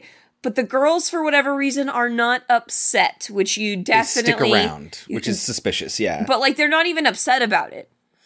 Like it's not even angry or like punishing them for what they did. No. It's purely just like, oh, okay. Ate goes, I'm sorry, but let me explain. And they just skip over that whole conversation. Yeah. But the explanation is effectively that no, I know this is going to be weird, but this is where these people were killed, and I wanted to come out here and see it and see if we can't figure out what happened, and I can see if my theory holds water. And you know what? We're going to be at a lake and we're going to have fun still. And what we find out later, I think, I think it's reinforced that this is Ate's true motivation. This is literally the way he feels. I just want to be here with four people to see if the circumstance that I'm thinking of makes sense. And hey, while we're out here, we're at a lake, we're going camping, we're having fun. Yeah, because the next scene we get, Ate and Ida are having their own private conversation where he's talking about the murders. Yeah, he's very open about it. And Ida is just like, you get a kick out of it, don't you? And it's obvious that she means a sexual kick because the next thing that he says is, that's all you Bible thumpers ever think about is sex. Why can't it just be that I have a theory? And she's like, oh, you want to be Sherlock. You want to be Uh-huh. the one that solves the crime. Uh-huh. And yeah, he does immediately like, let's get started. I want to do this. But Nora and Alias go skinny dipping. So what were what was that you were telling me about him not being a dick, wanting to hook up with whatever chick he could? I didn't say that. We that never even came up. You don't think that him and Nora had sex, even though later they will get into the tent by themselves and are giggling while the other two sit awkwardly outside the tent. Yeah. But you don't think they hooked up. No, I think I, I think that that doesn't even matter though. I think there's no reason not to believe him, especially since I think he likes Ida a lot, and the only reason he's doing anything with Nora right now is because unbeknownst to him, Ida thinks that Elias did something terrible to her, and so she completely shut down their interaction. And he's left on the other side going, "Okay, I guess you don't like me then." Like, why would I stick around and hang out with you if all of a sudden you're cold to me? Fine, then I guess I'll hook up with your friend. I don't think that's a dick thing to do. Even though later he says, My heart only beats for you, and he stares at her while she's naked for some stupid reason. He's staring at her back. Whatever. I know, I understand, uh, but let's give the full context here. He's not just looking at her naked. Okay. However, He stumbles across her while he's brushing his her teeth. reasons for being naked in the middle of Oh, nowhere. it's so it- stupid. it's She's taking a bath in the lake water. in the freezing cold Yeah. water, which is why Alias and Nora get out of the lake quite quickly, Uh-huh. by the way. Uh-huh. She's going to bathe in that water, but also when you find out what supposedly happened to her, do you really think that girl is going to get naked in the middle of nowhere? Yeah, with these other people and the guy that she thinks is So let's talk about it. What is the what is the thing that she thinks happened? Nora told her that sh- she was shown pictures of Ida drunk at a party, naked, and something horrible happened to her. Passed out and yeah.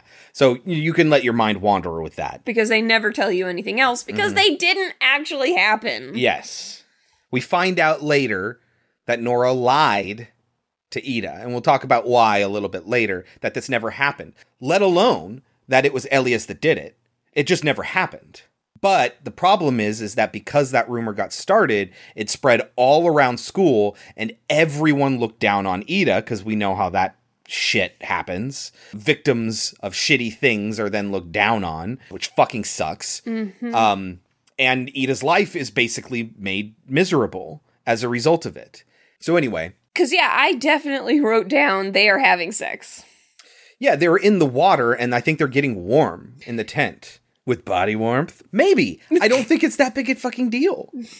This is when Ida will see across the lake that there's someone else there. There's a light across the lake, and it's there for like two seconds.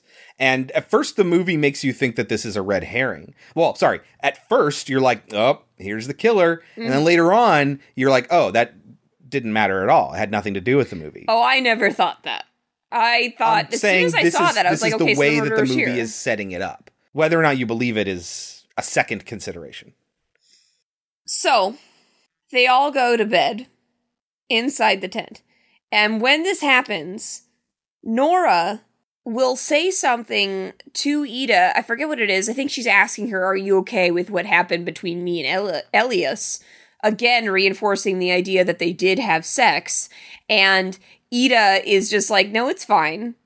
Even though we know what they're here like when we find out what they're here to do it's so weird i'm confused Because- maybe i got lost in translation But Nora, Nora's a fucking bitch.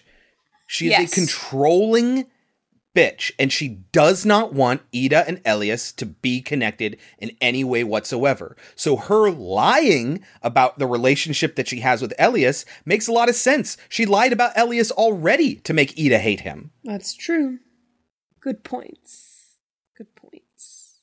But so Nora They- needs to go to the bathroom no, they hear something, at first, yeah. and Alias goes out to check on it, and they're all terrified because it takes a really long time and it's silent. And then Alias, being a dick, Uh-huh. like pretends that he's somebody scary, but he's not really. So that's when Nora is like, "All right, well, I got to go to the bathroom," and Alias is like, "Well, do you want me to come with you for like protection?" And she says. After what you just did, no. And my thought was, I don't care if you teased me. I'm alone in the middle of these spooky woods. Yeah, come with me. At least I know you're not going to kill me, or at least I have a reasonable expectation that that's not going to happen. well, he ends up running after her, Yeah. and Ate But he, but she's way ahead of him, so he's got to find her. And Ate says, Alias just won't take no for an answer. And she goes, "Is it, would, is there any guy that would?" hmm And Ate's just like, what the fuck did I do? Well, it doesn't matter because Ate is about to be killed. Yeah, so they're talking, and then all of a sudden the tent kind of collapses on them, and they freak out. It goes black. Ate goes outside to see what happened. Because he assumes it's Alias playing another prank. Uh-huh. And sure enough, there's a big branch that fell on their tent, and he's like, ah, they played a prank on us. And he peeks his head back inside and he, he explains all this to her. And he's like, let's play a prank on them. You know? And then all of a sudden, just with his head through the tent, and she's like, Ate, I don't, this isn't cool. Don't, don't play a prank on me. This is stupid. And then blood starts coming from his mouth. He got stabbed in the back by somebody and she freaks out and she screams. So at, by this point, th- there's a really cool shot here. Nora's wandering through the woods with her flashlight and the the camera is kind of voyeuristically watching her. And then she turns around because she's like, what's something spooky's happening, right? And she turns around, she turns her back to the camera. And that's the moment that the camera starts like rushing in on her. And everything gets quiet as this camera approaches her. And just as it reaches her, we hear Ida screaming because Ate was just stabbed.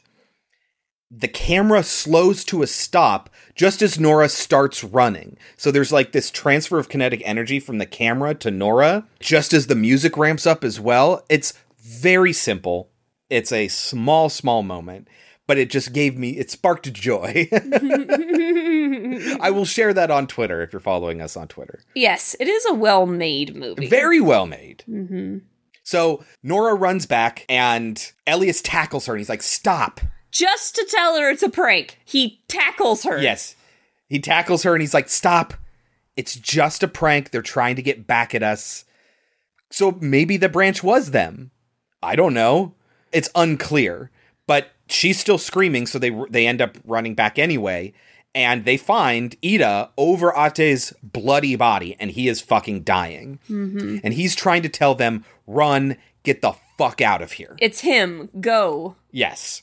He'll come back. So they do run until Nora trips and hurts her ankle. And she's like, You guys go, get the car, find me, you know, etc.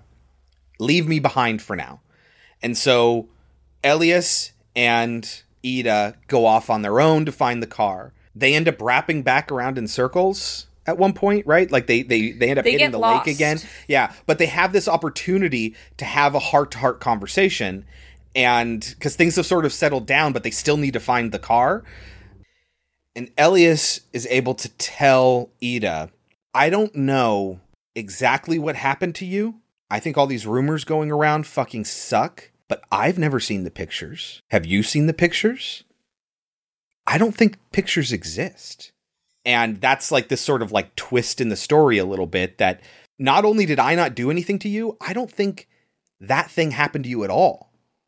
I think it's just the rumors. The rumors are happening and destroying your life, and they're all based on nothing. And Ida's like, kind of half going like, "What? So wait, did you not do it to me? If you're trying to float this premise, but also, of course, you would lie about this. You're the one who did it. You know, so like there's this conflict within Ida, and as this is happening, Elias gets also stabbed in the back. As he's standing there talking, he's like, "Hand to my heart," or whatever it is he says. My heart only beats for you. That's what he's. Yeah, that's what he says. He he admits that no, I really care about you, and you just went cold on me, and I think it's for something that didn't even happen. And he puts his hand over his heart, and he gets stabbed in the back with the knife through his hand, and he's dying. And as he collapses, we see that the person that killed him is Nora, and that this was all part of the plan. That and this Nora, is when it goes from being murder by numbers Uh-huh. to being high tension. yes, except without the weird psychological shenanigans that high tension plays. Yes. Ida and Nora came out here explicitly to kill Elias and Ate. Ate, I guess, is collateral damage because he's just Elias's friend. Yes. Because Elias supposedly ruined Ida's life. And Ida one day said to Nora, they deserve to die. And Nora's like, yeah? I think we can make that happen.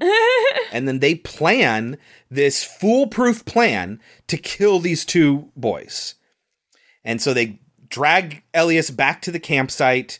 They put him in a body bag. They wrap them up, chain them to a stone, Put them in a body bag. put them in a body bag, um, and then toss them into the lake. So they sink. And they're like, yep, we did it. We're done. The only thing we need to do now is get rid of the car because it's the only thing that links us to them. And so they get to the car and realize what? no keys, keys, Keys! the keys, The keys! The keys! There are no keys. Like, shit. Elias still has the keys and he's in a body bag at the bottom of the lake.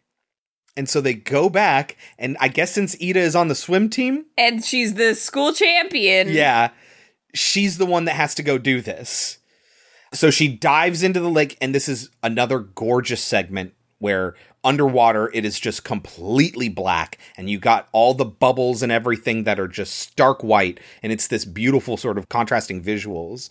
She dives down, and eventually she does. It's a tense moment. She does get the keys.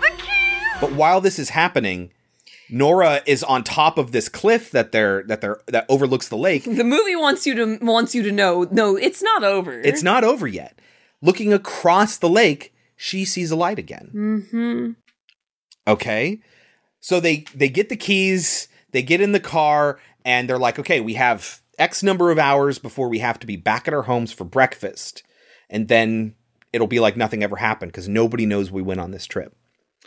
So as they're driving, they have a conversation. What's the conversation that they have, Kelsey? I forget how it starts, but Ida finally comes to the realization that her friend is in love with her and that Nora made up this whole story about the naked photos and everything because Nora was concerned that she was losing the love of her life, Ida, because Ida started to show great romantic interest in Elias. So she developed this whole story. She got her friend drunk. She didn't do anything to her, but she No. she put She her in a room Yeah. and started the rumor. Yeah. So Which really did hurt Ida legitimately. And Nora feels like no guilt about that. She's just like, well, you were going to ruin your life by hooking up with Elias, in my opinion. So this is for your own good. Mm-hmm. Yeah. So Ida says, you know what? When we get home, I'm gonna tell everybody everything.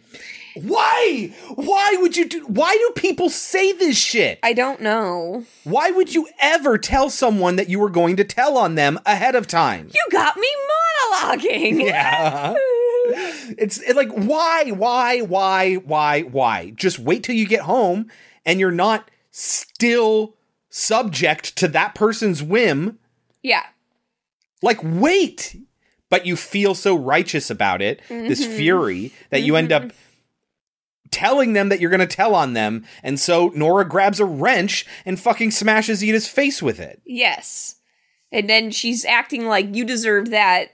I hope that got brought you back to your senses, but that does not do that to Ida. She attacks her while she is driving. Yeah. And it's very much a little stupid cat fight But as they're doing this, there's a dude on the road. Uh-huh. So With bright lights. Nora ends up swerving the car and they drive into a ditch. Ida gets passed out, and Nora's checking on Ida uh, as this man walks up and knocks on the window, on the side window, and shines his flashlight in. Nora rolls down the window a little bit because this is a man with a tow truck, and he's like, "You got you girls look like you need some help. Well, I got a tow truck. I can help you out here." The look on Nora's face is fantastic when she's just like staring out the window at this guy. You care to turn your flashlight off, you know, whatever. And she wakes up Ida, and Ida's like, What's going on? And Nora's like, uh, Here's the problem. There's now a man who's seen us with this car. We need to kill him too. Where's your knife? And Ida's like, Where's your knife? Nora's like, I packed my knife. Where's the knife you used to kill Atte? And Ida says, I didn't kill Atte. I thought you killed Atte. and they realize that this man is the one who killed Atte. Mm-hmm. There is the Lake Bodom murderer still here at the lake. Which doesn't make any sense. He well, would we be see ancient. him. We see him as a young man. In the opening sequence, he's sharpening his knife. He's a young man that's like in his late teens or early twenties. I guess. And But then this this, be is what? forty something years later. Yeah, it would be fifty six years later. So he would have to be like seventy or something like that, seventy something. Yeah, but he doesn't do much. I suppose. He's also a like a behemoth, like he's huge. Yes. Very much like Jason. Yeah, or Michael Myers even, or something like that. You know, where he's just Well, like a big considering that we paired this with Friday the Thirteenth. Yeah, I guess chose Jason is a better comparison. so, uh, you know, I wrote down this whole time I was wondering how Nora got how Nora killed Atte and how that would work with the logistics of Elias looking for her as she went to the bathroom, like how she would have circled back around. And I was like, mm, this is a little sketchy. I don't know how the movie's going to say this actually happened. Turns out it didn't happen. What a twist! What a twist! It's too late though. The tow truck driver has already hooked up their car. This is when you jump out of the car, like immediately. Here's but they the other don't. problem. Here's the other problem. Put the car in park. Don't they try that? The car would have already been in park. They would have needed to actively put it into neutral. You got to put it, if it's not in park, into gear, right? Like when you're being towed, your car has to be in neutral for those wheels to spin freely. So, like, put it into gear. And he has to drag you. He probably can. It seems like it's a very powerful truck and a very powerful tow hitch, but it would have been a lot slower at the very least, and you could have jumped out. Uh, but they try to do that. They open their doors as he is speeding down this dark forest road.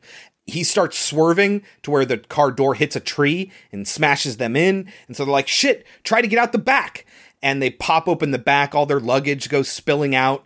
And just as they're trying to fig- like get the guts to jump out of this car going at this high speed, he swerves them and the whole car goes airborne and flips upside down and crashes down. This is the game that he was playing with them. This is the way he sort of maybe wanted to kill them and if if not incapacitate them. So they get passed out again. This is Ida's like third time. She got hit with a wrench. She didn't pass out there.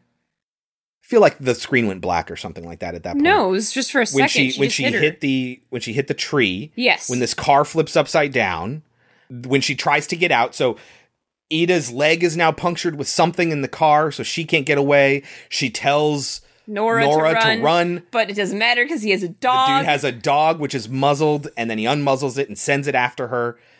Basically, what he ends up doing is he knocks her out again. So she gets knocked out. He drags them all, drives them and drags them back to their camping spot and puts them back in the tent. Basically, he is recreating the murders from 1960. yes. Except he kills Nora and not Ida. He leaves Ida alive, and she is found hysterical, and everyone thinks that she did it. Mhm. Just like everyone thought that that one guy who survived did it Mhm. in the real thing. He drops her off at her house. She just appears at home. Yeah, it's a little weird. It's a little rushed. And then they show another group of kids going there for the same thing to talk about the murder. And they're talking about how oh, she's just a crazy girl who couldn't accept what she did. Yeah, and so it, th- it seems like this might be a cycle that happens or has the potential to be a cycle. Obviously, it's not sustainable, but it's an interesting thought. And that's how the movie ends. I like the twists and the turns. Yes. Again, it's nothing we haven't seen before. Sure. But I it, the twists and turns are fun. It's well shot. It's a fine little movie. I agree. I think, again, it's beautiful. It might be a little too clever. Like it thinks it's doing something, like you say, that's not new. Mm-hmm. And so eh, I don't know about that, but then it's clever upon clever. So like it twists on its twists, which I appreciated, and they weren't totally convoluted. The killer had no reason to leave anybody alive other than to recreate the murders, which I guess is reason enough. I guess I'm realizing right now. But why would he ever bring her back to her home? I wrote down how many times are, are they going to pass out and wake back up. Kelsey's going to think this movie is too long now. because every time your climax stops and the tension drops out of it, then you got to build it back up again and then it drops again and then you got to build it back up again it it's going to make you feel like this is going on for far too long like all those movies like AI that just kept going and you're like okay where's the end of this movie yeah artificial intelligence everyone thought that movie was way too fucking long Oh. it went on. No, I love that movie, but it went on a lot longer than people were expecting. Or like Lord of the Rings, which has like six different endings, and people are like, "Oh my god, when is this movie just going to end?" It it you you risk that when you have too many moments where the tension stops, drains out completely, and you're like, "Oh, I guess this is where the movie ends." Nope, we're back, and we got to do that all over again. It does that a few times but I was interested in seeing what came next every time. So that's the difference, I think. Okay, so Kelsey, what do you think this movie has on Rotten Tomatoes? Nine reviews, no consensus. 54. 89%. Oh, wow. So out of nine reviews, one bad review, eight good reviews. Wow. Do you think that that is overrated or underrated? It's overrated. It is overrated. I don't know that it's overrated by much, but it's definitely overrated. Like I said, it is a pretty movie, and I'm worried that maybe it's distracting. Especially, it's a foreign language film. A lot of people get distracted by foreign language because they have no idea if the acting's any good or not half the time because it's not their native language.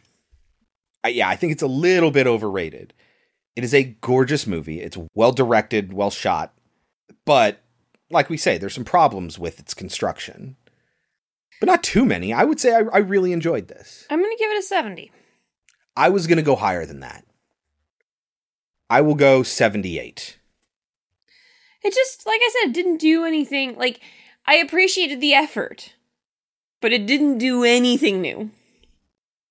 It was just pretty. Yes. I know I keep saying that, but it was. It was pretty. I got that, but I didn't feel it as much as you did. Yeah. I don't know why. I just enjoyed looking at it, you know? And the music was cool, if I remember correctly. I didn't write anything down about the music. I did because the music swells. Everything goes silent for that kinetic energy transition shot. Um, everything goes silent and then it picks back up again. And that that's I seem to remember enjoying the music throughout. It has a little synthy feel, especially when we get this, the flashbacks and they're at that party, and like it has, you know how I love that synthy horror movie music vibe, Mhm. that John Carpenter esque vibe, but more modern. Like, I like that. I really do. So, like, eh, the wrapper of everything was really good. The core premise, I appreciated. The twists on twists on twists was at least interesting. Whether Yeah. or not it was good, At least whatever. it, the was it was interesting. popping. Exactly. Yeah. So yeah, I'll give it a 78. I liked it. Okay. And that is 2016's Lake Bodom, or just Bodom if you're Finnish, which I don't think they say the name of the lake at all in the entire movie. You see it written down several times, and I was like, well, how do they pronounce it uh, in Finnish? and they never said it out loud as far as I remember. So that was interesting. But consensus is that it's pronounced Bodum in Finnish. Bodum. Bodum. That's this week, Kelsey. Murdered campers at a lake. Yes. What are we watching next week? Next week is Stephen King sequels week. Oh yeah. We're watching Children of the Corn 2 The Final Sacrifice. Yeah, which Which no. No. not even close. and we're probably going to struggle through this one because what's his face isn't in it. He doesn't come back until later. Yeah. So we'll see how this one. I've never seen it before, Nope. but I'm very curious to get further into Children of the Corn. Children of the Corn. I think I talked about it when we watched it the first time, the first movie. Like scarred me as a little kid because the only little bit I saw was them killing everyone in the diner, and that was terrifying to me as a child. terrifying to me. Uh, and so uh, that's the only thing I felt or knew about Children of the Corn my entire life until you and I saw the whole thing. Wow. Yeah, I uh-huh. love Children I of know. the Corn. So do I. So I'm really curious to see where the second one goes. What else are we watching, Kelsey? We're going to watch Doctor Sleep. We're gonna watch Doctor Sleep, which, by my recollection, is a little long, but good. but good and Solid. impressive that it pulls off the trapeze act of connecting both the book and the original Kubrick film Yes. in a way that you would have never expected they'd be able to do. Did not think they could do it. Uh huh. It gets a little not. fan servicey in the end when they go back to the hotel. We knew it was going but to. yeah, of course it is. Of course it is. Because it's kind of a love letter to both the movie and the book. And for two things that conflict so much, for the love letter to them, to honor them both so well, I thought it did a fantastic job. I don't think it's a stellar film or anything, but it's impressive nonetheless. And Ewan does a good job. yeah. The girl does a good job. Yeah. The bad chick does a good job. I I like it Yeah. overall. So Mhm. I'm excited to It's see it just- again.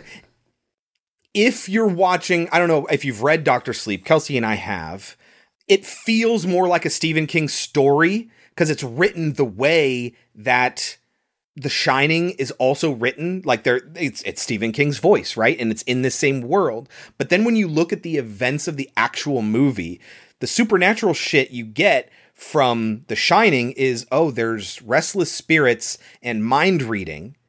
And then in this movie, we have a cult of people that suck the souls out of people that have the shining in order to live forever. And it sounds so far removed from what the shining was. This intimate little story about ghosts.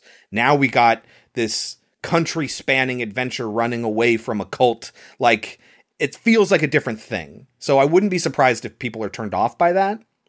But it's still a, a King story set in the same universe. Yeah, and I think it's. I, I mean, I, I enjoyed the book a, lo- a lot, and I was very surprised at how much of the book was in the film. Yeah, well, like I said, it's a long movie. If I remember right, it's like two and a half hours but long. that's because they were fitting in three, basically two books and a movie Yeah, into one movie. yeah, So it was impressive. yeah. And So- they they weaved it so well. None of it felt stilted or jolting. Like they were bending over backwards in order to do this. Yeah, I'm excited to watch it again to see if it holds up as well. If you know, the first time seeing it, being so impressed that they walked that tightrope, am I going to feel less strongly about it now that it's not my first impression anymore? I'm curious about that. My only thing is that it's not scary, and that's sad. But the book wasn't scary, so you know, it doesn't have You weren't scared by the living topiaries? Doctor Sleep. Oh, oh, got it. Okay. Doctor Sleep is not scary. got it. Okay. I told you. I cannot walk down. Right. That's why I was surprised to hear you say that. But yes, you're talking about Doctor Sleep. I cannot walk down a hallway and see a fucking hose and Uh-huh. not be like, it's a snake. It is going to come after me. I am going to walk by it and it is going to come to life. Okay, well, that is next week. We're seeing Children of the Corn Part 2, which may or may not be subtitled Final Sacrifice, and Doctor Sleep. Until then, you can always reach us at our website, podcemetery.com. Follow us on Twitter. Remember, Lake Bodom was a foreign language film, so there probably wasn't a lot of clips for this part of the episode, but if you want to see visual clips, uh, I will be sharing those on Twitter at Pod Cemetery. Subscribe in your podcatcher of choice, rate and review. The best thing you can do for us there is give us a five star written review. Even better than that is sharing us with your friends, and even better than that is listening in the GD first place. Thank you all very, very much. We love each and every one of you. Until next week, I've been Chris. I've been Kelsey. And this has been Pod Cemetery. But before we go, Kelsey, any last words? He said that he wanted me to have this. This. He wanted me to warn you. Look upon this omen and go back from whence ye came. I have warned thee. I have warned thee.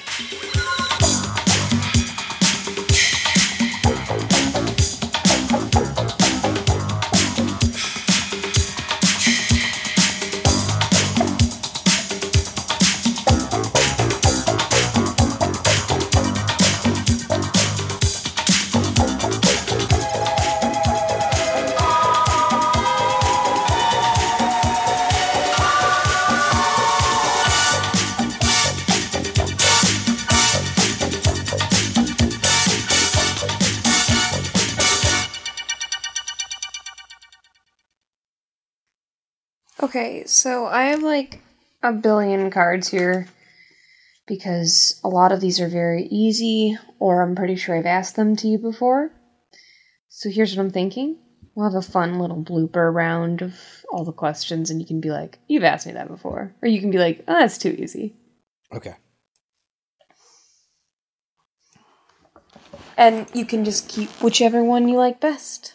How did young Jason Voorhees meet his demise at Camp Crystal Lake? He drowned. That's correct. What are the names of the demon hunting brothers in the television series Supernatural? Sam and Dean Winchester. That is correct. Who is the actual father in the movie Rosemary's Baby? Satan? that is correct. Who wrote the 1981 film An American Werewolf in London? Who wrote it? Did you already ask me this? Harold Ramis? Not Harold Ramis. Um, what's his name? Why can't I think of his name? The director. Uh, yeah, we had this whole conversation about how he directed uh, Twilight Zone and yada yada yada, and I can never remember his name. John Landis. John Landis. The IS ending is what I was thinking of. What is the name of the character killed in the famous shower scene in the movie Psycho? Marion Crane. It's a bird name, get it? Ah. What Spanish found footage film centers on a reporter and her cameraman trapped in a building whose occupants show animalistic and murderous behavior? That's REC. Complete this quote I ate his liver with some. Fava beans and a nice Chianti. What are the names of the two priests that performed the exorcism on Regan in The Exorcist? I feel like this is another one you asked me and I couldn't get because I, I, their name. Okay, so it's Father Karras and Father, because Karras we got a lot of in the Exorcist movies we watched. We heard his name a lot. Father I heard the other one a lot too. And Father, I can't think of his. What is it? Merrin. Merrin. No, Merrin is the one we heard a lot. Yeah, I was gonna say. I thought it was Merrin. That's so funny. Okay. This 2000 film is about two sisters named Ginger and Bridget who struggle with the idea that one of them is a werewolf. Why did they have to give us the names? It gives it away. It's Ginger Snaps. Yes. Shout out to Chickapedia. Hello, my. Mm, what? Why you laugh at me? Yeah, I just laughing because four is awesome. so good. 69, 69 dudes. Yeah. Donald, have you ever been to Bahia? No, I haven't.